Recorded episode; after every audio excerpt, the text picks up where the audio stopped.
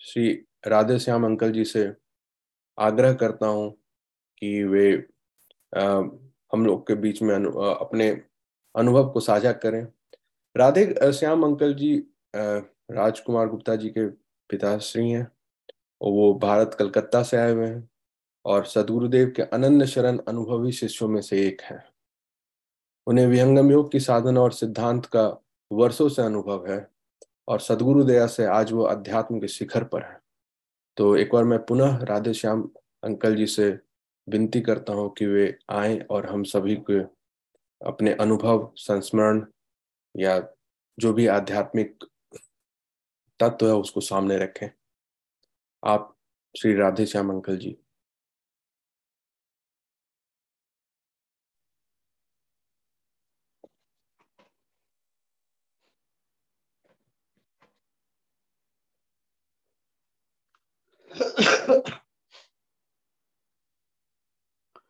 धन्यवाद रवि जी।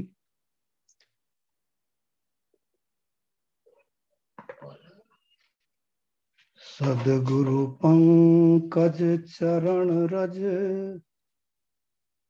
बंद परम पुनी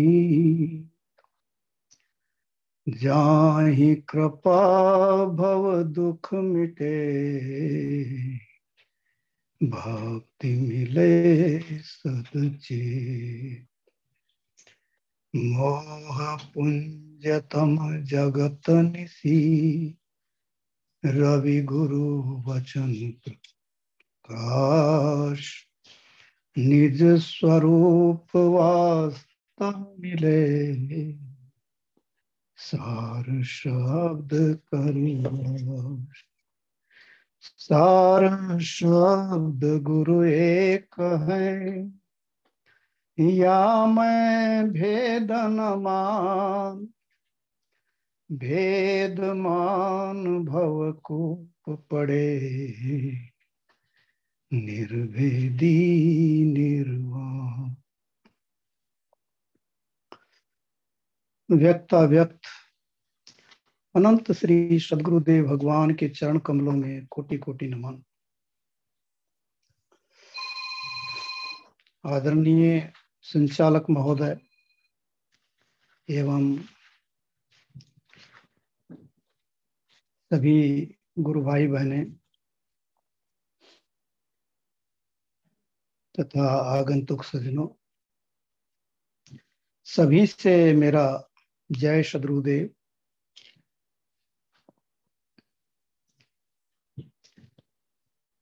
ये बहुत ही हर्ष का विषय है आज के सत्संग, साप्ताहिक सत्संग के अंदर। हमको भी ज्वाइन होना पड़ रहा है।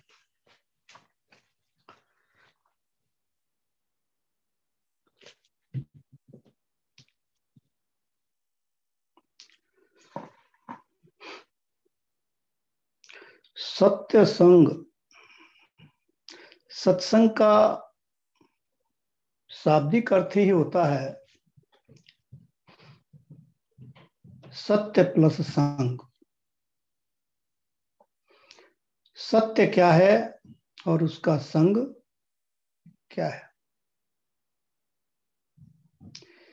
इसकी पृष्ठभूमि बहुत ऊँची है। क्योंकि सत्य हमारे स्वामी जी ने कहा कि सत्य क्या है? सत्य आत्मा है। सत्य वो है जिसमें कोई परिवर्तन नहीं होता। प्रेजेंट, पास्ट, फ्यूचर, तीनों काल में जिसमें कोई परिवर्तन नहीं होता, वो सत्य है।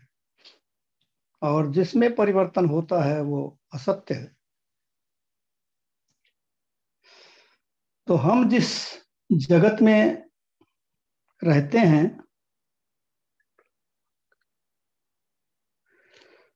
हम जिस जगत में रहते हैं, उसमें यदि हम अपनी आँखें उठाकर देखें तो दिखाई देगा कि इसमें क्षण क्षण परिवर्तन हो रहा है।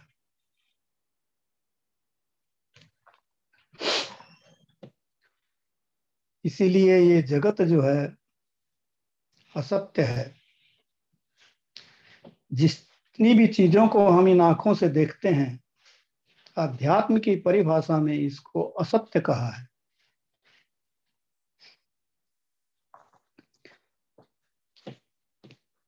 और सत्य, इस असत्य के भीतर में छिपा हुआ है।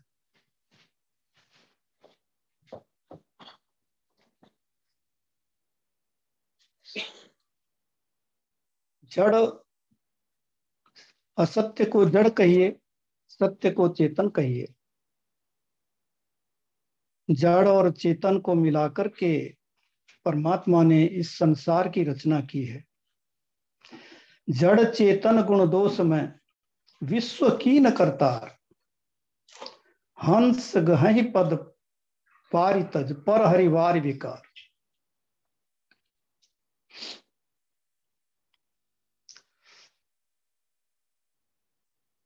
तो हमारा जो स्वरूप है, वो अभी प्राकृतिक स्वरूप में हम सभी व्यक्त दिख रहे हैं। लेकिन हमारा एक स्वरूप जो व्यक्त है, जो कि दिख नहीं रहा है, लेकिन उसी के आधार से सब कुछ चल रहा है। अगर वो आधार नहीं रहे इस हमारे अंदर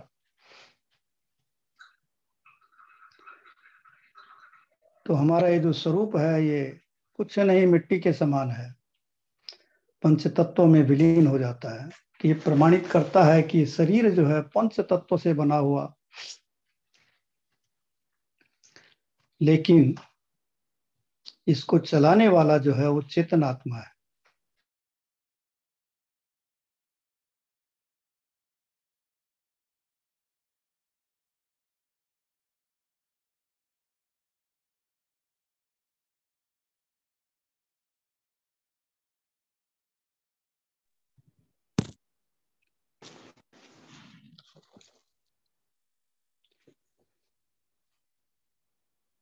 इस शरीर को चलाने वाला चेतन आत्मा है। इसीलिए हमारे स्वामी जी ने स्वरवेद में कहा कि अध्यात्म के कुछ प्रश्न हैं। मेन, कि कर विचार मैं कौन हूँ? ब्रह्म को जगदाधार कैसे जग उत्पन्न है? लीन कौन विधि पार? कौन सत्य कर्तव्य है, दुख सुख कैसे होए? बद्ध मुक्त के ही भांति सो ग्रहण करो सत्य से। इन चार लाइनों में जितने भी प्रश्न स्वामी जी ने रखे हैं, और ये कहा है कि ये चार प्रश्न अध्यात्म के, ये चार लाइन के अंदर जितने प्रश्न हैं, अध्यात्म के यही मूल प्रश्न है। इनका सबका उत्तर यदि हमको मिल जाए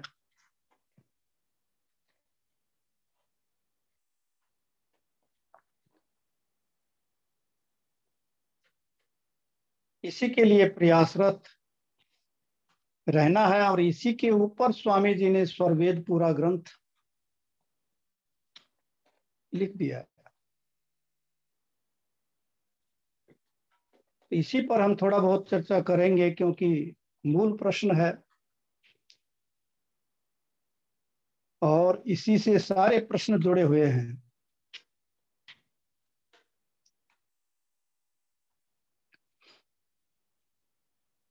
तो कर विचार मैं कौन हूँ? मैं हूँ कौन? इस पर विचार करिए।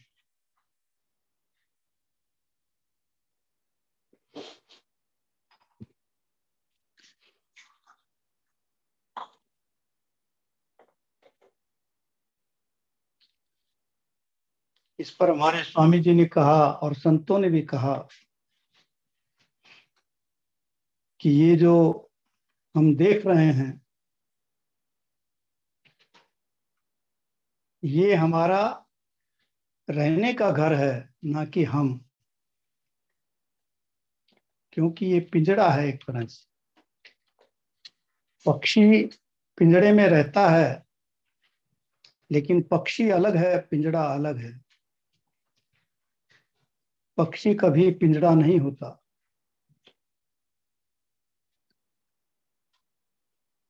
और जब पक्षी इसमें से निकल के चला जाता है तो पिंजड़ा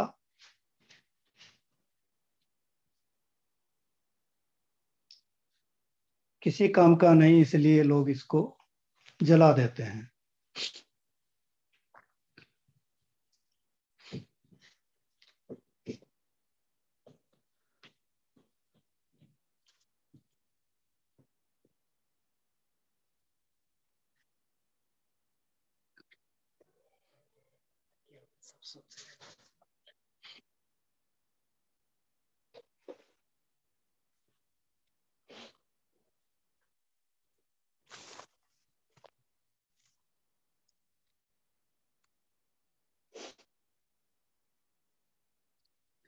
एक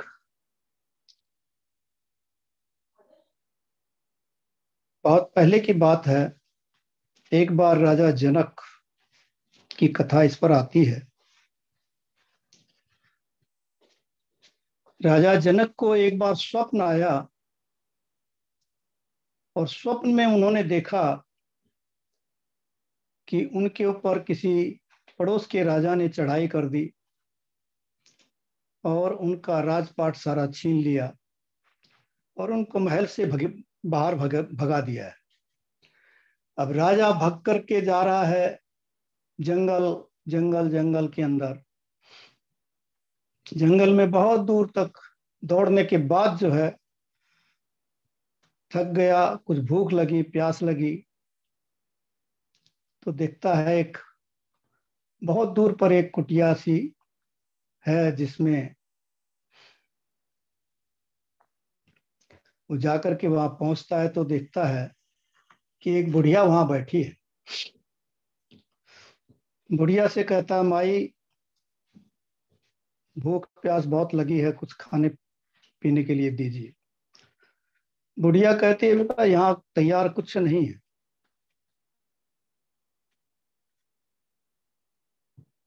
जंगल से लकड़ी तोड़ के ले आओ। हांडी में अपना दाल चावल है, खिचड़ी बना लो और खा लो। भूखा मरता क्या नहीं करता? राजा जो है, लकड़ियाँ तोड़ के लाया, अग्नि जलाया। हांडी के अंदर चावल मूंग डाल करके खिचड़ी बनाया।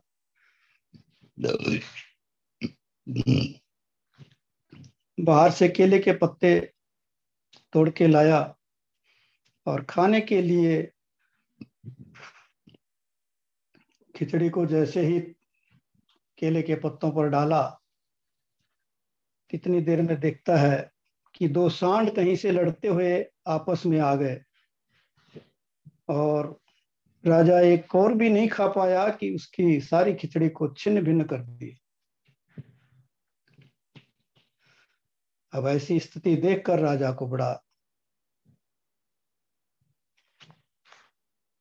वेदना हुई और वो चिल्लाया ज़ोर से। चिल्लाहट होते ही जो है उसकी आँखें खुल गई। आँखें खुली तो देखता है कि बगल में रानी सो रही है और मैं महल में हूँ। ये अभी जो स्वप्न देख रहा था, ये क्या हुआ? कैसे हुआ? और वो है क्या? राजा के दिमाग में एक प्रश्न आया कि ये सच ना वो सच। मैं अभी जो महल के अंदर बैठा हूँ रानी के साथ में, ये सच है या वो जो स्वप्न देख रहा था, मैं खिचड़ी बना के खाने जा रहा था और नहीं खा पाया, वो सच है। सत्य है क्या? तो राजा था, उन्होंने अपने दरबार के सारे विद्वानों की सभा बुलाई और सबके सामने ये प्रश्न रखा।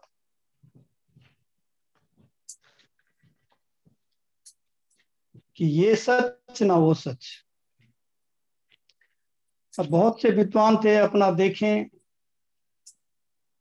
जो भी वो जिस जिस भी विद्या के ज्ञाता थे।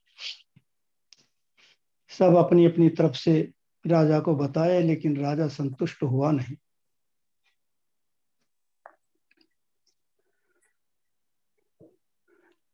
तो राजा ने कहा कि अब ठीक है, यहीं तुम लोग सब बैठ करके जो है, चक्की पीसो, और जब तक मेरे इस प्रश्न का उत्तर नहीं मिलेगा मुझे संतोषजनक, तब तक यहीं रहो। तो उसमें एक नामदेव जी भी थे, वो भी वहाँ चक्की पीस रहे हैं। उनका लड़का था अष्टावक्र। वो अपने दोस्तों के साथ में खेल खेल रहा था। बच्चे लोग जाते हैं, रोज खेलते हैं। तो खेलते खेलते किसी दोस्त ने कह दिया कि इतना बुद्धिमान बनता है तो अपने पापा को छुड़ा लाओ। वो देखो वहाँ राजा जनक के यहाँ चक्की पीस रहा है। अब इनको मालूम था नहीं ये बात क्या है। तो जाकर के अपनी माँ को कहते हैं कि, माँ, पिताजी कहाँ हैं? अब पिताजी बोले, बेटा, बाहर गए हैं। आ जाएँगे।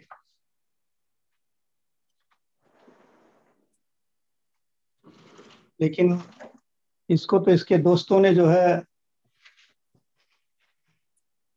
जो बात इसको लगी दोस्तों की, ये उससे संतुष्ट हुआ नहीं। बोला, नहीं, ठीक ठीक, बताओ तुम। अब माँ देख रही थी कि वो तो गए वहाँ, कैद में बंद है और ये भी चला जाएगा तो फिर मुझको परेशानी होगी, इसलिए माँ बता ही नहीं रही थी उसको। काफ़ी टाल मटोल करने के बाद भी जो है बच्चा हट पकड़ लिया, माना नहीं।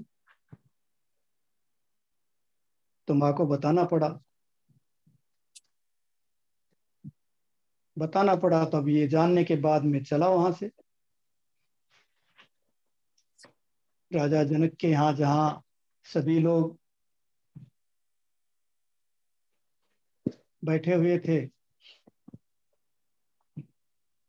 वहीं पर बाहर में जो है राजा जनक ने बोर्ड पे सारा वृतांत लिख दिया कि ये सच ना वो सच, इसका जो संतोषजनक उत्तर देगा उसको मैं गुरु बनाऊँगा। और उसको आधा राज्य दान दूँगा। एक हज़ार गौवें उसको हम देंगे, जिनके सींग जो है वो सोने से मढ़े होंगे। और सारी गौ, गौवें जो है दूध देने वाली होंगी। इस तरह का वृत्तांत वहाँ लिखा, देखा है, पढ़ा इसने।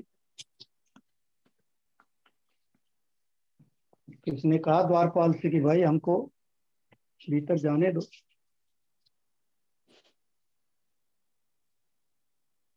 तो द्वारपाल से कह करके भीतर गया, भीतर में जाकर देखता है कि ऊँचा मंच बना हुआ है, उसके ऊपर एक आसन लगा हुआ है और नीचे में जो है सभी विद्वान लोग अपने अपने पोथी पत्र लेकर के बैठे हैं, देख रहे हैं।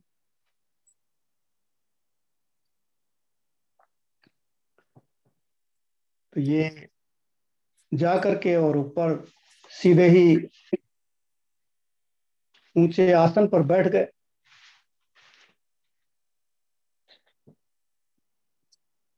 पहले तो ये वहाँ जाते हैं तो इनके इनका शरीर में जो है आठ जगह बल पड़ा हुआ था, टेढ़ा मेढ़ा शरीर था। उस टेढ़े मेढ़े का भी कारण था कि जब ये गर्भ में थे तो इनके पिता जो है मंत्रोच्चारण कर रहे थे वो गलत थे। तो गर्भ से ही बोलते हैं पिताजी आप गलत बोल रहे हैं।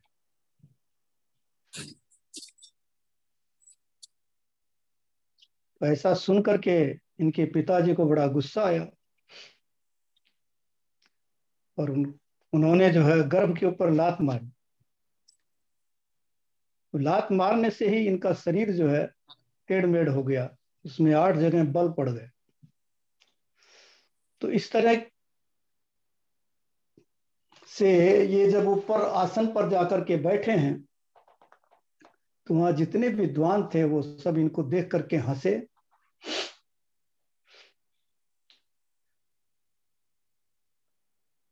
हंसे तो ये भी हंसे।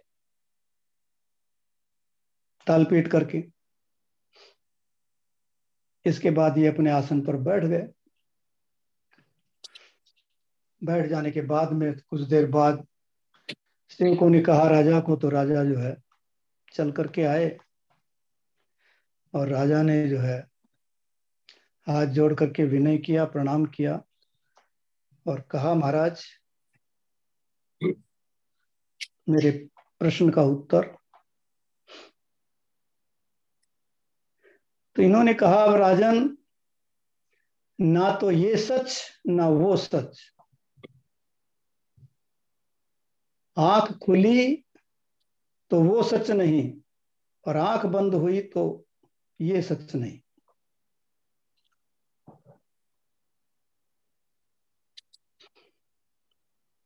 तब राजा बोला तो महाराज, फिर सच है क्या?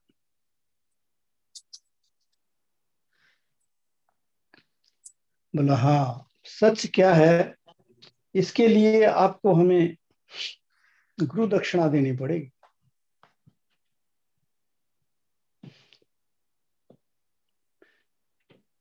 गुरु दक्षिणा देनी पड़ेगी तब इसके बाद आप अधिकारी बनते हैं। तो बोला, महाराज, मैंने तो लिख ही दिया है आधा राज्य दान दूँगा।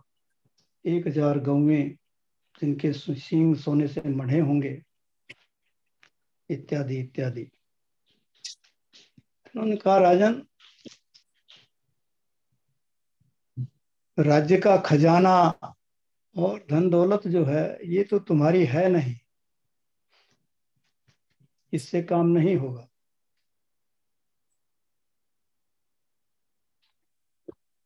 तो धन दौलत और खजाना राज्य ये मेरा नहीं है। ये बात जब राजा को समझ में आई, तब वो सत पका गए बोलो तो बोला, महाराज, फिर मैं क्या दूँ?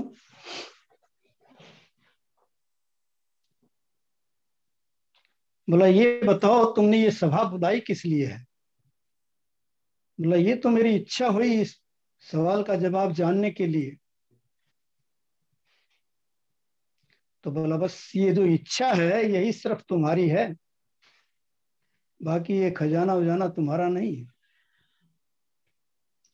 और ये इच्छा ही जो है, मुझे संकल्प कर दो।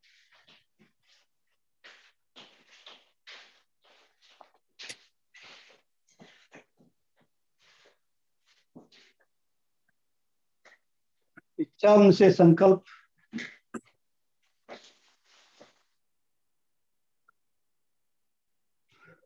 करने के बाद जो है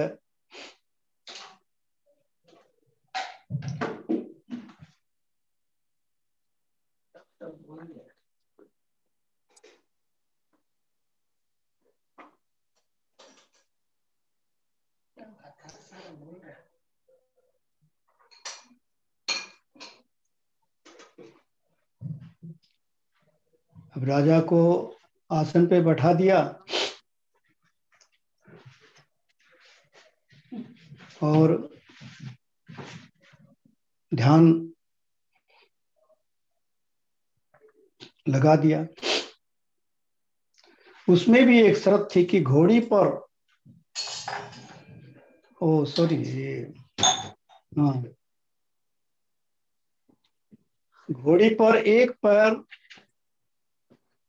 पायदान में रखने के बाद जैसे ही दूसरा पैर उठा करके घोड़ी पर सवार होना है। इतनी देर में इस चीज़ का बोध हो जाना चाहिए कि सत्य है क्या।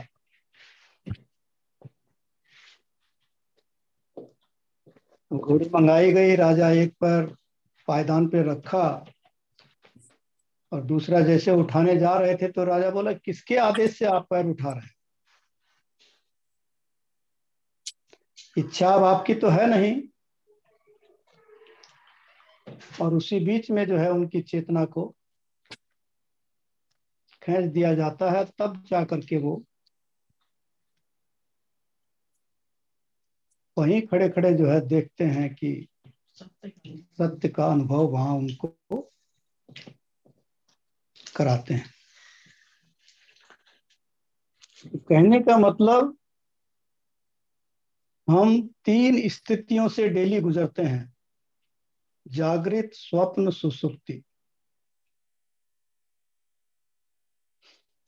तो जागृत अवस्था भी हमारे अज्ञान की है।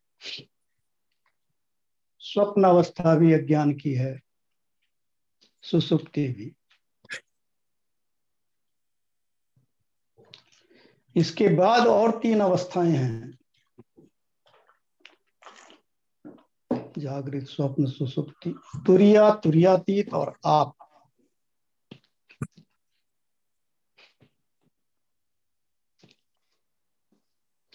ये तीन अवस्थाएँ जो है, आत्मा की है।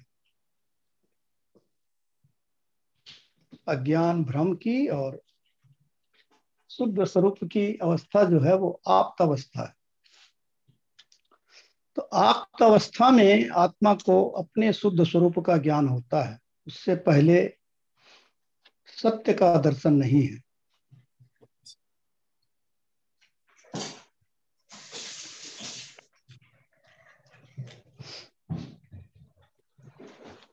इस पर हमारे स्वामी जी का एक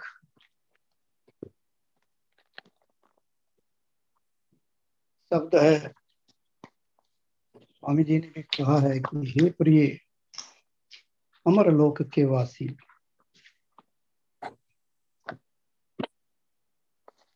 मैं आपको सबको बता रहा हूँ। हे प्रिय, अमर लोक के वासी, शुद्ध रूप तुम हंस रहा अव्यारत चेतन आधार में इच्छित फल आनंद महा। अहम भाव जब प्रकट किए जब वहाँ से हृदय पतन भये, परमाणु संयोग पाय कर यही विश्व में प्रकट भय। भेजन वाले परम पुरुष हैं। सत प्रभु भक्ति कर लीजे। आपन रूप उलट के परखो।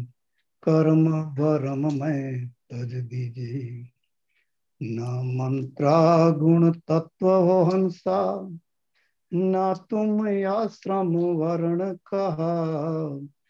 ना स्थूल सूक्ष्म हो कारण, ना तुम दोनों करण रहा। पंच कोश वो प्रकृति योग से, शुद्ध रूप में नाही रहा। जागृत स्वप्न सुसुप्ति तुरिया, ये माया के खेल महा। तेजस विश्व प्राज्ञ कल्पना भेद अवस्था तो ही कहा। नहीं तुम दसों प्राण हो प्यारे, रक्त पीत कछ नहीं जहाँ। वास्तव चेतन शुद्ध हो हंसा, जग में आ दुख सहत घना। कहीं, सदा फल सदगुरु सरणे पाओ प्रभु जब प्रेम सना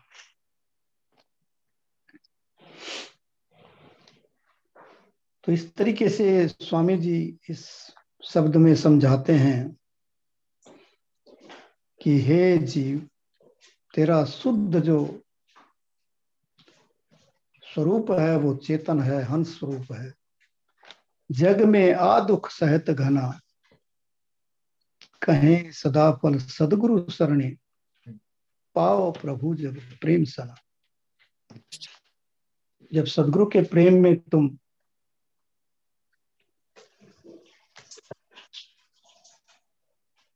सराबोर होगे, तब अपना चेतन शुद्ध स्वरूप तुम्हें तब मिलेगा। और जितना भी लपेट है जितना भी आवरण है आत्मा के ऊपर वो जब हटेगा तभी उसको शुद्ध स्वरूप और ठंडा भी नहीं बाहर ठंडे से। गर्म पानी और हाँ हाँ। नहीं यूज़ किया मैंने। हो गया ना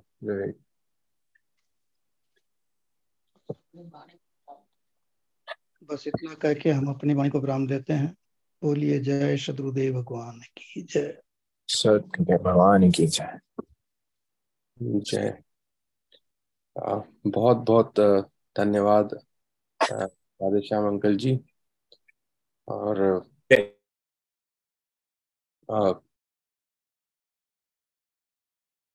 बहुत ही सुंदर अनुभव और बहुत ही सुंदर संस्मरण और बहुत ही सुंदर तथ्य को आपने सामने रखा कि सत्य क्या होता है?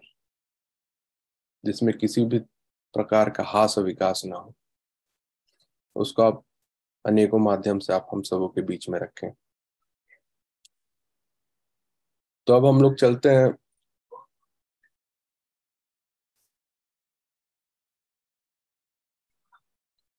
आज के प्रश्न की ओर, मुक्ति क्या है? तो आज का प्रश्न का उत्तर देने के लिए हमारे पास बहुत ही ज्ञानी और अनुभवी वक्ता हैं योगेश सागर जी। वो नॉर्थ कैरोलिना, कैरी से ज्वाइन किए हैं। काफ़ी लंबे अरसे से नॉर्थ कैरोलिना में हैं। सदगुरु दया से, इनके माध्यम में, माध्यम से नॉर्थ कैरोलिना में विहंगम योग का प्रचार प्रसार बढ़ा है और आध्यात्मिक गुण रहस्यों को सेवा सत्संग साधना के माध्यम से अनुभव और साक्षात्कार किया है। और सरुदेव के प्रिय शिष्यों में से एक है। तो मैं निवेदन करता हूँ योगेश सागर जी से कि वे हम सबों को बताएँ और बताएँ कि मुक्ति क्या है। आप योगेश्वर सागर जी।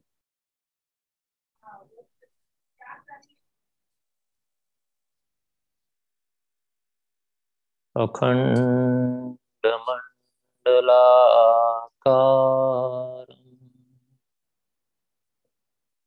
व्याप्तं येन चराचरम्। तत्पदं दर्शितं येन। तस्मै श्रीगुरुवे नमः मायालोक चुड़ाय कर। चेतन लोक निवास। सदगुरुता को जानिए।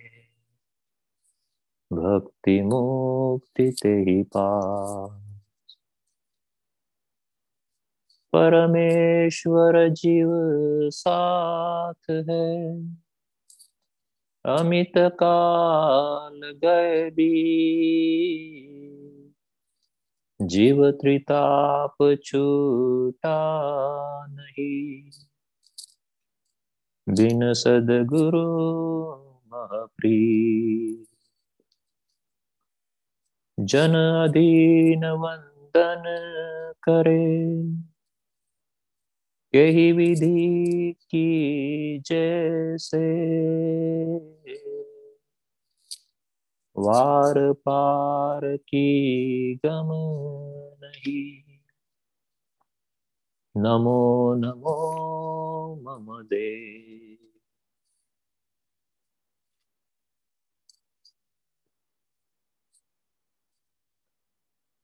हम सबके तारनहार परम वंदनीय,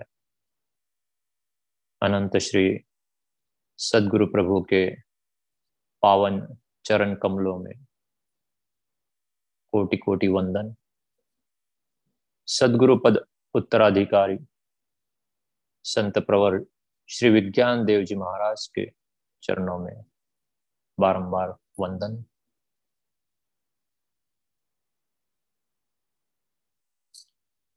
जगत जननी करुणामय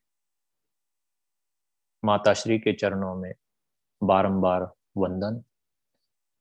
संपूर्ण आचार्य परिवार को मेरा शत शत नमन।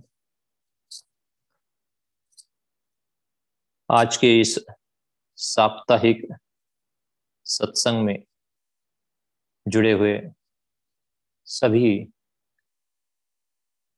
जिज्ञासुओं को मेरा प्रणाम। जय सतगुरुदेव।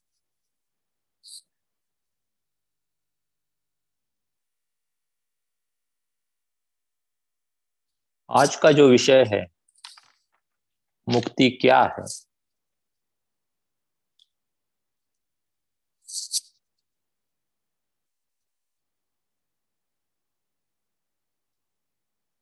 तो मुक्ति की चर्चा हम क्यों कर रहे हैं?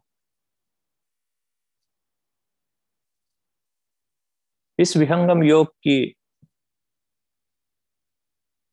सभा में बैठकर विहंगम योग के इस मार्ग पर चलकर उस मुक्ति को प्राप्त करने की इच्छा और प्रयास हम क्यों कर रहे हैं?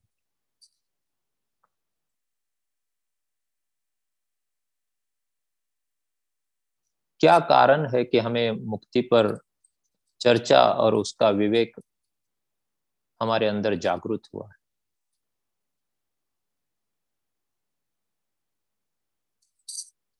जब कोई व्यक्ति किसी रोग से ग्रसित होता है, तभी वह व्यक्ति उस रोग से उपरम होने का प्रयास करता है।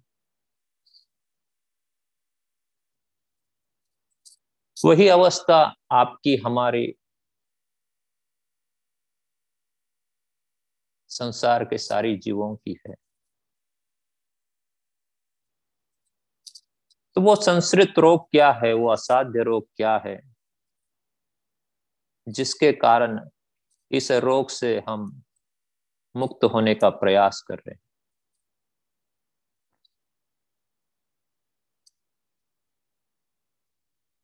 उसी को संतों ने प्रकृति का बंधन कहा।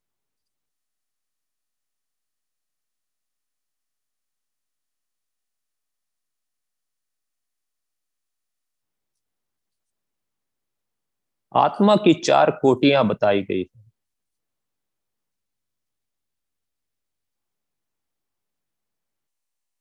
सदगुरु प्रभु स्वरवेद में कहते हैं, एक सकल अस्कंभ है, एक चलावनहा बद्ध मुक्त तत्व एक है, एक छुड़ावनहा। तो ये जो चार प्रकार की आत्मा की कोटियाँ है, उनमें से एक कोटि, एक आत्मा तत्व ऐसा है, जिसको स्वामी जी ने बद्ध मुक्त तत्व के नाम पर उसको परिभाषित किया है।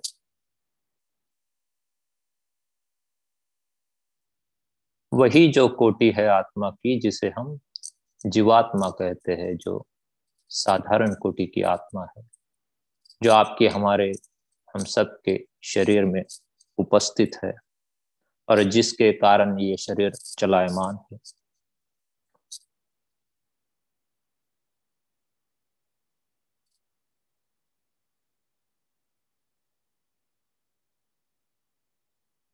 उपनिषदों में आत्मा की व्याख्या ही इस प्रकार से की है कि अतत निरंतरम कर्म फलानी प्राप्नोति वास आत्मा।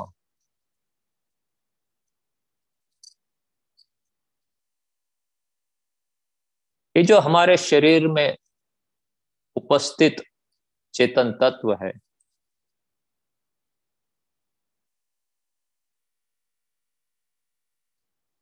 वो निरंतर कर्म करता है और उस कर्म के फल को भोगता रहता है।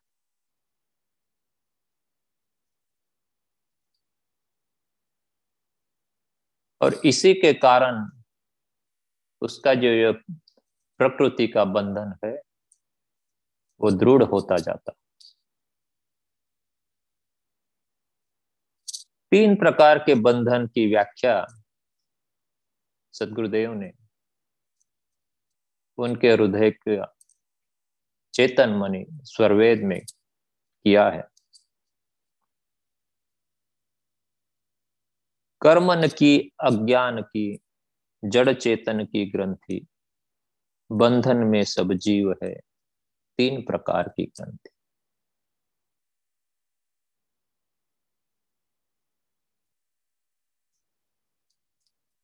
तो जब तक इन तीन ग्रंथियों का विनाश नहीं होगा। तब तक हमें मुक्ति की अवस्था प्राप्त नहीं होगी।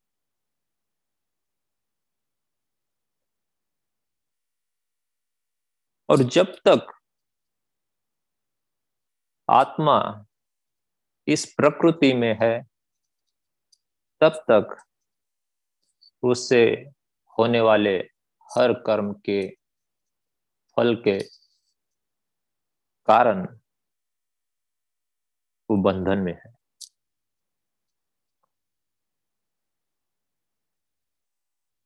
यहाँ पर एक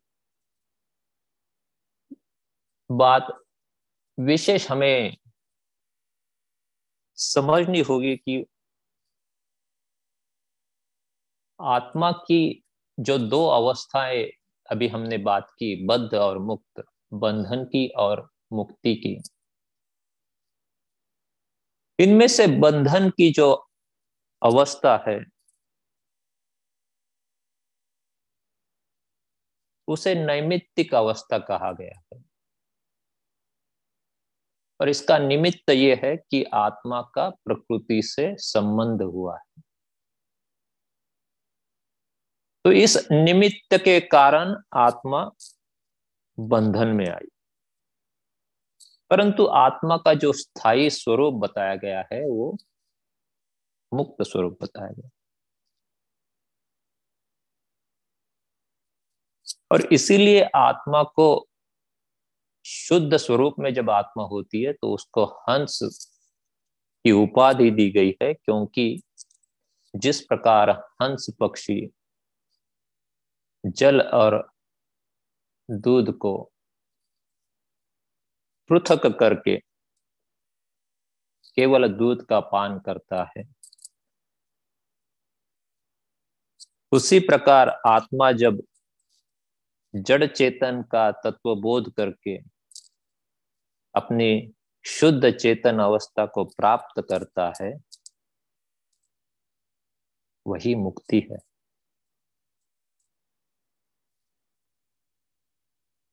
तो हंस अवस्था से पतन होकर स्थूल अवस्था में आना ही बंधन है। और जब इसी को हम रिवर्स इंजीनियरिंग करते हुए स्थूल स्वरूप से हंस देह को प्राप्त करते हैं तो हम उस मन भावनी मुक्ति को प्राप्त करते हैं।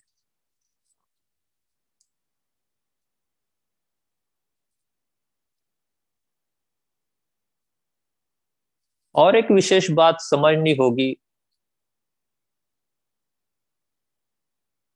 कि हर कर्म के फल की एक कालावधि होती है।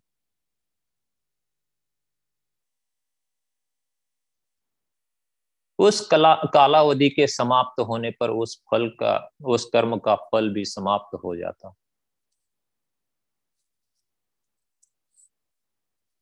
परंतु जब आत्मा मनुष्य शरीर में होती है तो निरंतर कर्म करती रहती है और जिसके कारण उस हर कर्म के फल को भोगने के लिए उसको बारंबार शरीर प्राप्त करना पड़ता है। और ये संस्कृत दुख जो है, ये असाध्य रोग जो है, उसे जड़ जाता है। परंतु जैसे कर्मों के फलों की कालावधि होती है, एक समय निश्चित होता है, वैसे मुक्ति का नहीं होता। मुक्ति का आनंद प्राप्त करने का कोई कालावधि नहीं होता। उस ब्रह्मानंद को भोगने का कोई एक निश्चित समय नहीं होता। क्योंकि मुक्त जब आत्मा होती है, मुक्ति की जो अवस्था होती है, वो प्रकृति के परे होती है, वो काल के परे होती है। और जहाँ काल की सत्ता है, जहाँ प्रकृति की सत्ता है, वहीं पर समय और अवधि है। जब आत्मा बंधन से मुक्त होकर उस परमानंद में निमग्न रहती है तो वहाँ पर काल नहीं पहुँचता और इसलिए वहाँ पर मुक्ति की कोई एक निश्चित सीमा या अवधि नहीं होती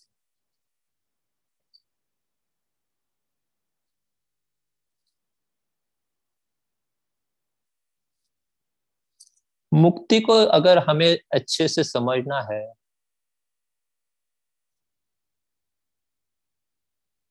तो हमें मृत्यु को भी समझना आवश्यक है।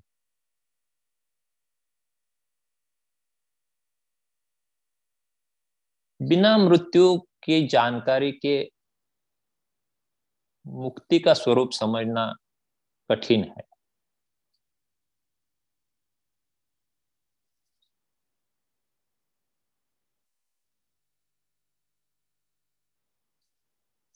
जब कोई आत्मा बंधन में होती है और उसका मृत्यु समय सीमित होता है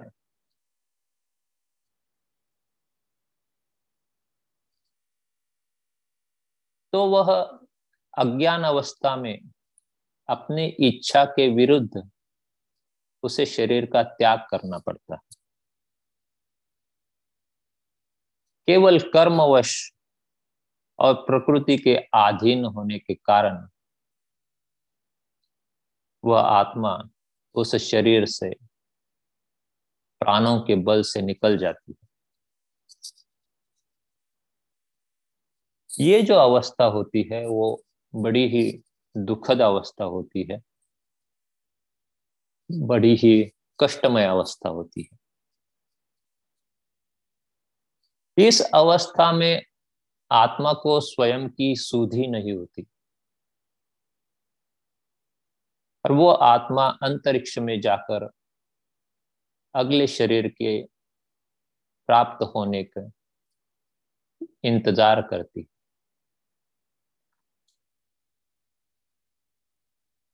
और मृत्यु के समय उसकी जो भी इच्छा रही, जो भी वासना रही और उसका आने वाला जो प्रारब्ध है, उन दोनों के सम्मिश्र होकर उसको अगला शरीर प्राप्त होता है और उसके कर्मों के फल भोगने का फिर एक बार प्रारंभ हो जाता है। मृत्यु की जब अवस्था होती है तो केवल स्थूल देह का जो है वो अभाव हो जाता है। हम सब जानते हैं कि आत्मा की छह अवस्थाएँ होती है। स्थूल शरीर है, सूक्ष्म है, कारण है, महाकारण, कैवल्य और हँसते तो इनमें से तीन जो शरीर है, स्थूल, सूक्ष्म और कारण, ये प्रकृति मंडल के अंदर की अवस्था है।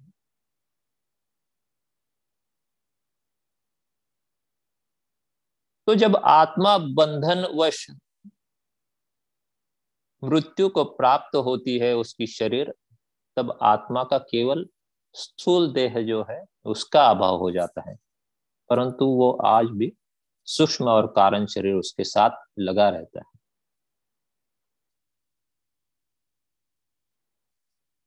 कई लोगों का यह मानना होता है कि शरीर छूटने पर मुक्ति या शरीर छूटने पर ईश्वर की प्राप्ति होती है। परंतु जनमानस में ये जो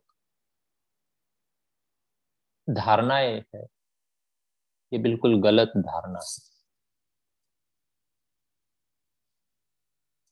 मृत्यु होने से आत्मा के दुखों की निवृत्ति नहीं होती। केवल उसके स्थूल शरीर का विनाश हो जाता है।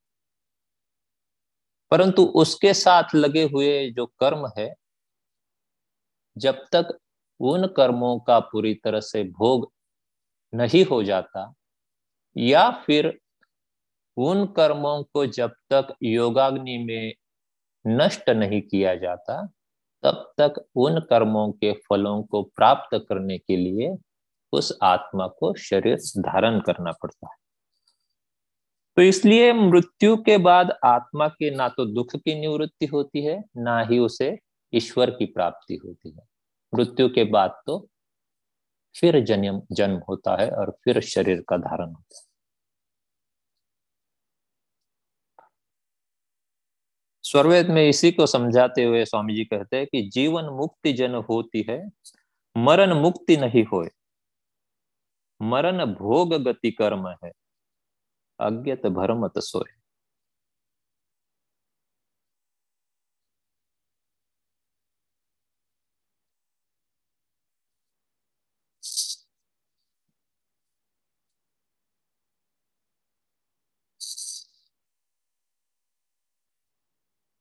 एक विहंगम योग का बड़ा ही सुंदर सत्ग्रंथ है दर्शन दिग्दर्शन, जिसमें आचार्य श्री प्रथम जी की वाणी है, जिसमें उनके हस्तकमलों द्वारा लिखे हुए कई सारे आलेख है। उसी में से एक जिसका शीर्ष है जीव की मुक्ति। उसमें से कुछ सारांश में इसमें आपको जैसे कि वैसा ही पढ़कर सुनाता हूँ। जो बड़ा सुंदर जिसमें मुक्ति का वर्णन स्वामी जी ने किया हुआ है।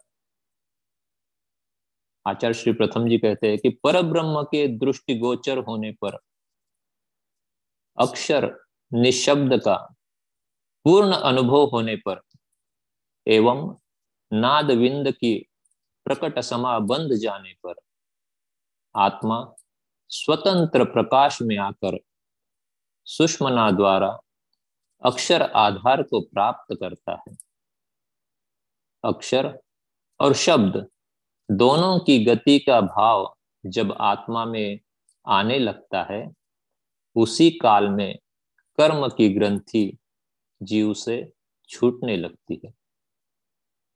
प्रकाश द्वार के मिल जाने पर स्वतः सहज ध्वनि आपे आप योगियों में प्रकट होती है। वह योगी अपने सारे देह संघात से पृथक होकर देहाभिमान के अध्यास को छोड़ देता है। उस काल में चतुर्दिक आठों याम चेतन ध्वनि सहज रूप से प्राप्त होती है। वही मुक्ति का साधन और आत्मा के शुद्ध प्रकाश में आने की अवस्था है। यही मेरी हंस अवस्था है। जिस समय शब्द ही शब्द गुंजार करता है, अर्ध ऊर्ध और प्रत्येक काल में वही स्वरूप आत्मा के सामने सदैव प्रदीप्त रहता है, वही योग की चेतन भूमि सुकृत लोक अमर पद है। इसी को मुक्ति या अपवर्ग कहते हैं। काल चक्र को छोड़कर चेतन लोक जब प्राप्त होता है, तब योगी अमर पद को प्राप्त होकर संसार के भवतपी जीवों को सुख शांति प्रदान करता है। मुक्त होने पर जीव स्वतंत्र हो जाता है। इसी बात को लेकर न्याय दर्शन में महर्षि गौतम कहते हैं कि तद अत्यंत विमोक्षो अपवर्ग। अर्थात बंधन से अत्यंत छूट जाना ही अपवर्ग या मोक्ष या मुक्ति है। मुक्ति के दो प्रकार बताए गए हैं, जिसका अभी वर्णन हमने आचार्य श्री प्रथम जी की वाणी में पढ़ा, वो है जीवन मुक्ति की अवस्था। एक होती है जीवन मुक्ति और दूसरी होती है विदेह मुक्ति।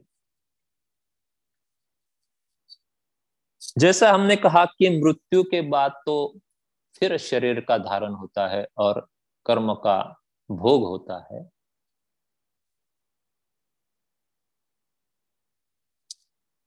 तो जीवन मुक्ति की अवस्था वो अवस्था होती है जब आप शरीर में रहते हुए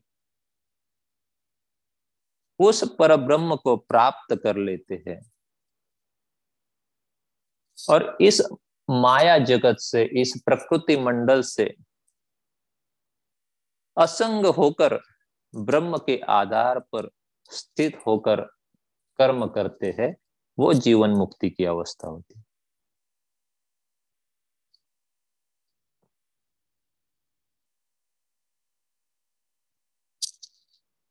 कर्म की जब हम चर्चा की थी तो उसमें तीन प्रकार के कर्मों की विशेष हो, विशेष करके चर्चा की थी। एक था कर्म, एक था विकर्म और एक था अकर्म।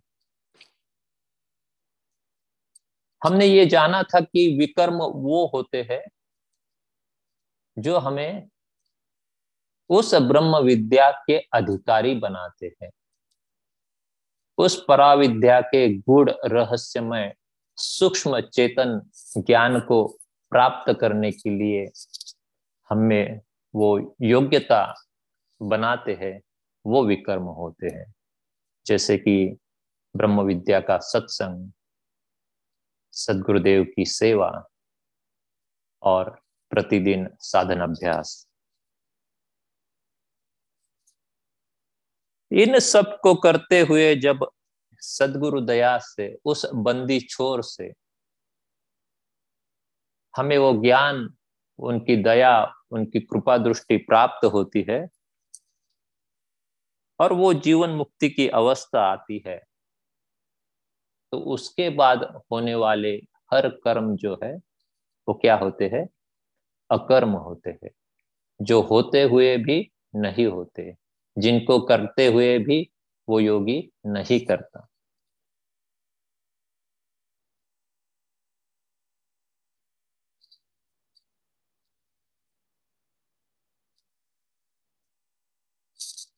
तो कहने का तात्पर्य यह है कि जीवन मुक्ति जो होती है, वो शरीर में रहते हुए होती है। जो जीवन मुक्त नहीं है, वह वर्ण, मरने पर भी मुक्त नहीं होता।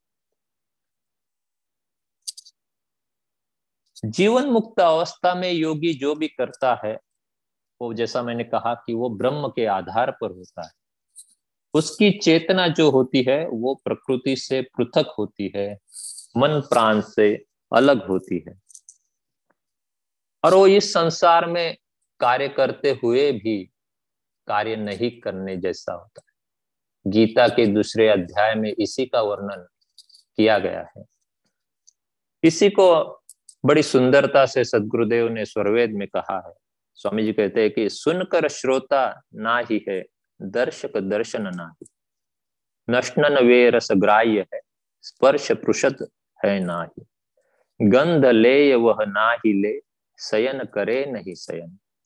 श्वास लेत निश्वास है, अप अकर्म श्रुति वयन। करते नहीं वे करत है, भोग करत नहीं भोग। जगत देह निर्लेप है, जीवन मुक्त गति योग।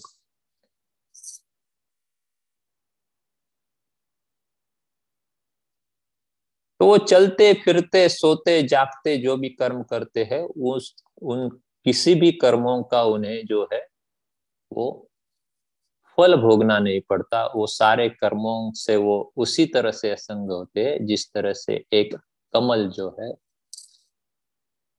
पानी से अलग होता है।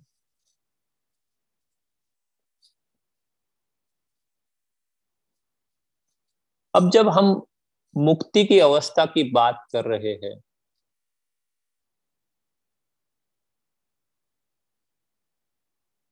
तो ये अत्यावश्यक ही बन जाता है कि उस मुक्ति की अवस्था को हम किस प्रकार से प्राप्त करें।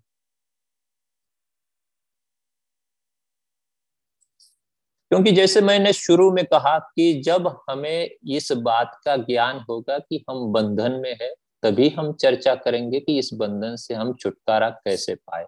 और तभी हमारे अंदर विवेक जागृत होगा कि इस बंधन से हम मुक्त कैसे हो। क्या प्रयास करें? और उस प्रयास में हम अपनी शक्ति को लगा देते हैं। परंतु ये जो बंधन है, कर्म का, ये जो प्रकृति का बंधन है, वो इतना आसान नहीं है कि हम अपने स्वयं के प्रयास से हम इस बंधन को तोड़ दें। और इसीलिए उस परम पिता की कृपा से एक ऐसी व्यवस्था बनी हुई है जहाँ पर इस बंधन से, इस बंदी से मुक्त होने के लिए एक बंदी छोर भी मौजूद है। जिन चार चेतन तत्वों का हमने शुरू में व्याख्या की थी, उसमें मैंने एक कहा था कि बद्ध मुक्त एक तत्व है। एक छुड़ावनहार वही जो बंदी छोर है, वही जो छुड़ावनहार है, जब उसकी शरण में हम आ जाते हैं, तब उनकी कृपा दृष्टि से एक ऐसा मार्ग हमें प्राप्त होता है, जिसको चेतन पथ कहा गया है, जिसको देवयान मार्ग, देवयान पथ, मीन मार्ग, विहंगम मार्ग कहा है। उस मार्ग की हमें प्राप्ति हो जाती है। और जब इस ब्रह्म विद्या की धारा हमारे अंदर प्रस्फुटित होने लगती है, तब धीरे धीरे जो है, इस आत्मा को वो उसी तरह शुद्ध करती है, जिस तरह से एक कीचड़ से मलिन बर्तन जब हम जल की धारा के नीचे रखते हैं और उस जल धारा के साथ वो जो मैल है उस बर्तन के ऊपर का वो धीरे धीरे धीरे धीरे छूटने लगता है। उसी तरह से जब हम योगाभ्यास करते हैं, सदगुरु के बताए हुए मार्ग पर चलते हैं, उनके बताए हुए उपदेश के अनुसार हम विधिवत साधन करते हैं तो वही जो धार होती है, वो धार हमारे इस आत्मा के ऊपर जो प्रकृति का, जो माया का, जो कर्म का, बंधन का, जो अशुद्धता, अज्ञानता है, वो धीरे धीरे छूटने लगती है। और जब वो ब्रह्म विद्या का प्रकाश आत्मा में प्रस्फुटित होता है, तब क्या होता है? स्वामी जी कहते हैं कि ब्रह्म विद्या चिन्हगी उड़ी, लगी कर्म घर आग। कर्म वासना जर गई चेतन चेतन जा तो जब ब्रह्म विद्या हमारे दैनंदिन जीवन में छाने लगती है तो जिन कर्मों के कारण, उनके फल के स्वरूप हमें बार बार इस जन्म मृत्यु के चक्र में आना पड़ता है, उस चक्र से ही हम उपरम होने की तैयारी करते हैं। और एक समय आता है जब उस चेतन शुद्ध स्वरूप में ये आत्मा पहुँच जाती है।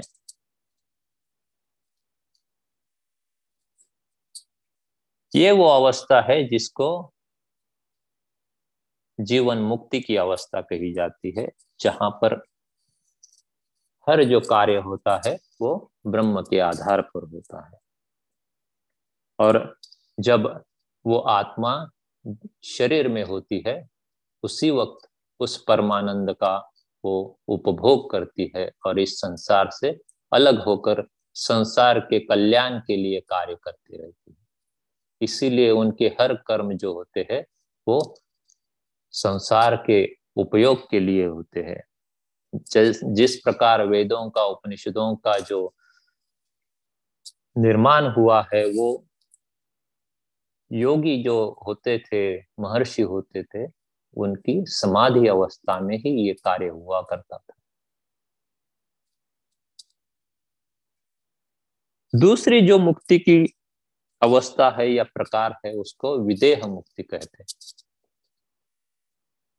जब ये आत्मा जो जीवन मुक्त है, अपनी इच्छा के अनुसार इस देह को छोड़ती है इस शरीर का त्याग करती है तो वो विदेह मुक्त हो जाती। देखिए, इसमें और सांसारिक व्यक्ति के मृत्यु में एक बड़ा भेद यही है कि जो बंधन में है, उसकी जो मृत्यु होती है, वो उसकी इच्छा के विरुद्ध होती है, वो बड़ी दुखदाई होती है वो कर्मवश और प्रकृति के अधीन प्राणों के बल से होती है। और ये जो नौ द्वार है इस शरीर में, उनमें से किसी एक द्वार से वो आत्मा अंतरिक्ष में चली जाती। परंतु योगी जो होता है, जो जीवन मुक्त होता है, वो अपनी इच्छा के अनुसार उसी द्वार से निकल जाता है, जिस द्वार से वो इस शरीर में प्रकट हुआ है, शरीर में प्रवेश किया है, जिसको हम ब्रह्म का द्वार कहते हैं, दशम द्वार कहते हैं, ब्रह्मरंध्र कहते हैं।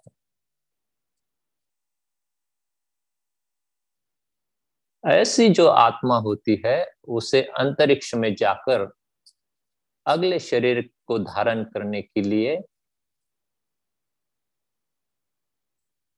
जो है, वो इंतज़ार नहीं करना पड़ता। ये जो आत्मा होती है, वो मुक्त होती है, वो काल के परे होती है। ऐसे में वो योगी जो है, वो तय कर सकता है कि संसार में रहकर वो और संसार के कल्याण के लिए चेतन स्वरूप में स्थित होकर कार्य करे। या अमर लोक जाकर उस परमानंद को निरंतर ग्रहण करे।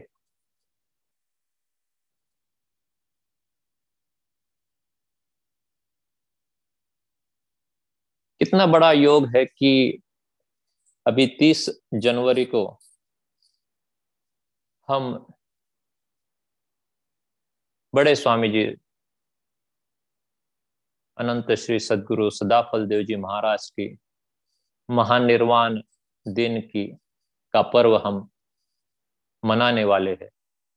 और आज हम ऐसे ही मुक्ति की चर्चा कर रहे हैं। किसी एक अलग सत्संग में शायद हम इस पर विस्तार से चर्चा कर सकते हैं कि सदगुरु प्रभु ने अपना शरीर किस प्रकार से अपनी इच्छा के अनुरूप छोड़ा, किस प्रकार से उन्होंने हर एक पल को, आचार्य श्री प्रथम को इस तरह से उन्होंने उन सारी चीज़ों को बताया कि अब जो है उनको शरीर छोड़ना है, अब ये अवस्था शरीर की हो रही है, और फिर उन्होंने तीन दिन तक अपने शरीर से प्रयाण करने का जो उनका निश्चित निर्धार था, उसको तीन दिन के लिए टालकर नवमी को किस तरह से उन्होंने शरीर का त्याग किया,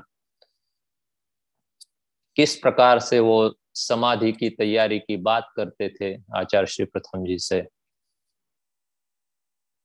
और यूँ ही नहीं, बल्कि जब वो शाम को चार बजे योगावस्था में बैठकर तीन बार श्वास को अंदर खींचकर उस शरीर से किस प्रकार से वो निकल जाते हैं बिल्कुल जिस प्रकार से बड़े स्वामी जी अक्सर कहते थे कि शरीर से निकल जाना योगी के लिए एक क्रीड़ा मात्र है। बिल्कुल उसी तरीके से उन्होंने अपने शरीर का त्याग किया। और केवल त्याग ही नहीं किया तो उसके बाद पंद्रह मिनटों तक किस प्रकार से उन्होंने अक्षर मंडल से आकाशवाणी की और वहाँ बैठे सभी साधकों ने, भक्त शिष्यों ने उनकी उस वाणी को सुना। ये जो आश्चर्यमय घटना है ये उसी चेतन विज्ञान को दर्शाता है जिसको स्वामी जी ने अपने संपूर्ण जीवन में प्रचार प्रसार के माध्यम से जन जन तक पहुँचाया। ये वही विदेह मुक्ति का ज्ञान था ये वह विदेह मुक्ति की उनकी अवस्था थी। हम सभी बड़े ही भाग्यशाली है कि हम इस ऐसे ज्ञान से जुड़े हैं।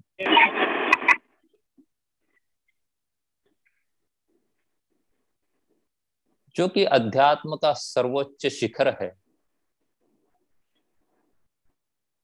और जो ना केवल एक बाह्य तत्व ज्ञान है, जो हम केवल सत्संग में चर्चा करके या ग्रंथों का पठन करके हम इसको प्राप्त करते हैं, बल्कि इसका जो भेदिक सूक्ष्म ज्ञान है, उसको सदगुरु के प्रकाश में प्रतिदिन अभ्यास करके उस अवस्था को हम प्राप्त करते हैं, उस चेतन विज्ञान को अपने में अनुभव करते हैं। तो आज वो उस मुक्ति का जो गुणतम रहस्यमय विज्ञान है वो आपके, हमारे सबके बीच मौजूद है। कमी अगर किस बात की है तो हमारी तरफ़ होने वाले पुरुषार्थ की कमी।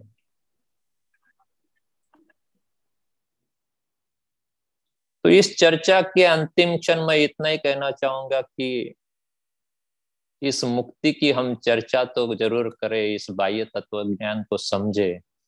परंतु केवल समझकर इसको यहीं पर ना रोक दे, बल्कि इसके प्रति और जागरूक होकर उन सारे प्रश्नों का उत्तर ढूँढने का हम प्रतिदिन प्रयास करें, जिन प्रश्नों की बात हमारे आदरणीय ज्येष्ठ अनुभवी साधक राधेश्याम अंकल जी ने अपने अनुभव के बोल में कहा था।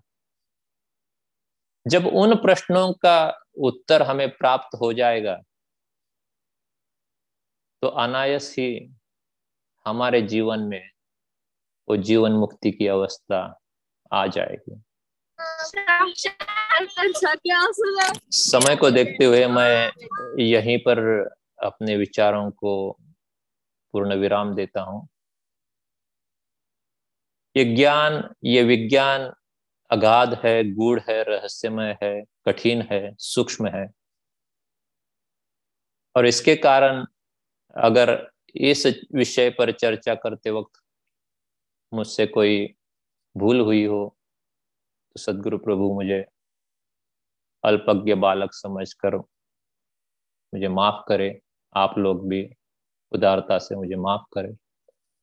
सदगुरु प्रभु के चरणों में बारंबार वंदन करते हुए जय सदगुरुदेव हाँ, बहुत बहुत धन्यवाद योगेश जी।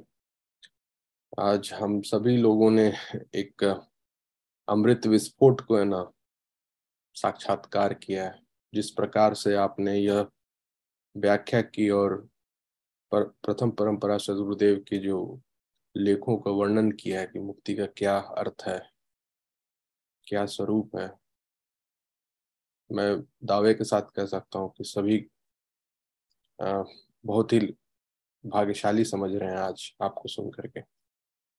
बहुत बहुत धन्यवाद आपका। तो हम लोग चलते हैं सत्संग के अगली कड़ी की ओर। तो मैं सभी को एक ऐसे कार्यक्रम के बारे में सूचित करना चाहता हूँ कि और जिसको ने, नेवी एज अ नेवी उसको गर्व है कि हम लोग इस कार्यक्रम को चला रहे हैं as a warrior of the week और हम सभी जानते हैं कि ध्यान करने का सबसे अच्छा समय रहता है ब्रह्म मुहूर्त का तीन बजे से पाँच बजे के बीच में। लेकिन हम में से ऐसा ज़्यादा तो लोग नहीं कर पाते हैं। तो ये इस प्रोग्राम के माध्यम से सभी को प्रोत्साहन मिलती है और नेवी इस कार्यक्रम की शुरुआत की है जहाँ पे सभी प्रतिभागी ब्रह्म मुहूर्त वॉरियर नामक एक व्हाट्सएप ग्रुप में शामिल होते हैं और प्रत्येक प्रतिभागी स्वयं ब्रह्म मुहूर्त के ध्यान ब्रह्म मुहूर्त में ध्यान का अभ्यास करते हैं। तो किसी को अगर जुड़ना है इस सत्र से तो आप आ, मुझे व्हाट्सअप कर सकते हैं मैं ऐड कर सकता हूँ। आपको करना कुछ नहीं है इस ग्रुप में ज्वाइन करिए। ब्रह्म मुहूर्त के काल में आप साधना करिए और उस व्हाट्सएप ग्रुप में आप डन मैसेज कर दीजिए तो इस बार के जो हमारे वॉरियर ऑफ़ द वीक हैं लालमणि जी हैं अलारा कैनफील्ड जी हैं सूर्य आलम राजू जी हैं योगेश सागर जी हैं तजिंदर जी हैं प्राशी सिरसागर जी हैं भगवती पटेल जी हैं माया जी हैं विनीता जी हैं श्रीरंग जी हैं और जो इंडक्टीज ऑफ़ द वीक हैं दीप्ति जी हैं मोनिका जी हैं तनुजा जी हैं श्री राम साहू जी हैं जसविंदर जी हैं अमित तालेकर जी हैं आप सभी हमारे लिए प्रेरणा है और आप सभी को बहुत बहुत बधाई। तो इंडक्टिव ऑफ़ द वीक वह कहलाते हैं जो पिछले सात दिनों में कम से कम एक बार ध्यान किया ब्रह्म मुहूर्त में। और वॉरियर ऑफ़ द वीक वो कहलाते हैं जो कंटिन्यूस ब्रह्म मुहूर्त में साधना कर रहे हैं। तो आप सभी का बहुत बहुत धन्यवाद। अब हम सत्संग के अंतिम चरण में पहुँच गए हैं और इस चरण में हम वंदना, आरती और शांति पाठ करेंगे। गुरु वंदना के माध्यम से हम गुरु चरणों में भक्ति अर्पित करते हैं। मैं मोनिका जी से आग्रह करता हूँ कि वे वंदना के अंतिम चार लाइन सदगुरु चरणों में अर्पित करें। आप मोनिका जी। जी, रवि जी। वंदना। प्रभु कल्प संत समाज उत्तम। सर्वधर्म आचार्य है। जिमिनाद्याश्रित सिंधु के हैं। विश्व पथमय कार्य है। प्रभु सत्य संत, समाज तेरा, आप रक्षा कीजिए। जन सदा फल, ज्ञान भक्ति, वृद्धि दिन दिन कीजिए। धन्यवाद, मोनिका जी। आरती आरती के माध्यम से हम संशय को दूर करने की मांग करते हैं और सदगुरु चरणों में अपने आप को समर्पित करते हैं। मोनिका जी से आग्रह है कि वे आरती के अंतिम चार लाइन सदगुरु चरणों में अर्पित करें एवं आप सभी लोगों से प्रार्थना है कि अपने अपने स्थान पर खड़े हो जाएँ आरती के लिए। Over to you Monica ji.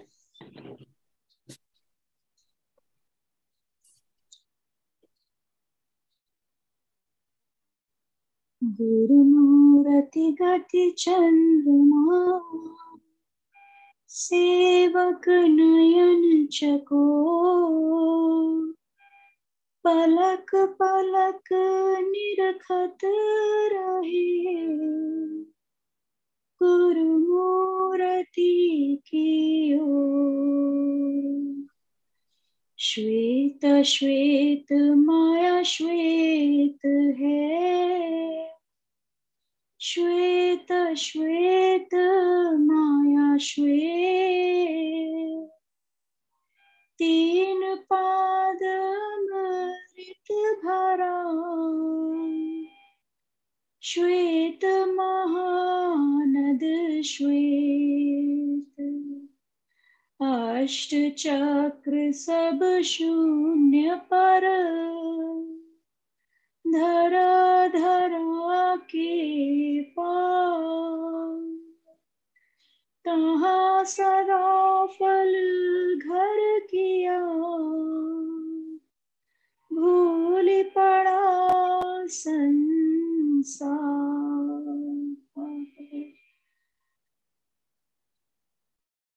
धन्यवाद मोनिका जी।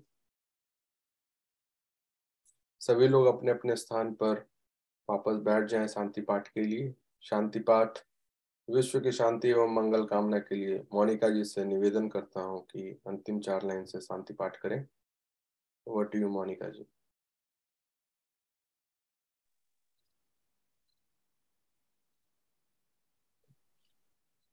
हे प्रभु शांति स्वरूप हो शांति शांति, माया शांति। शांति शांति, जन शांति हो। पूर्ण शांति, माया शांति। हे प्रभु शांति प्रदान कर। दूर हो सर्व अशांति। देव सदा फल शांति शांति शांति।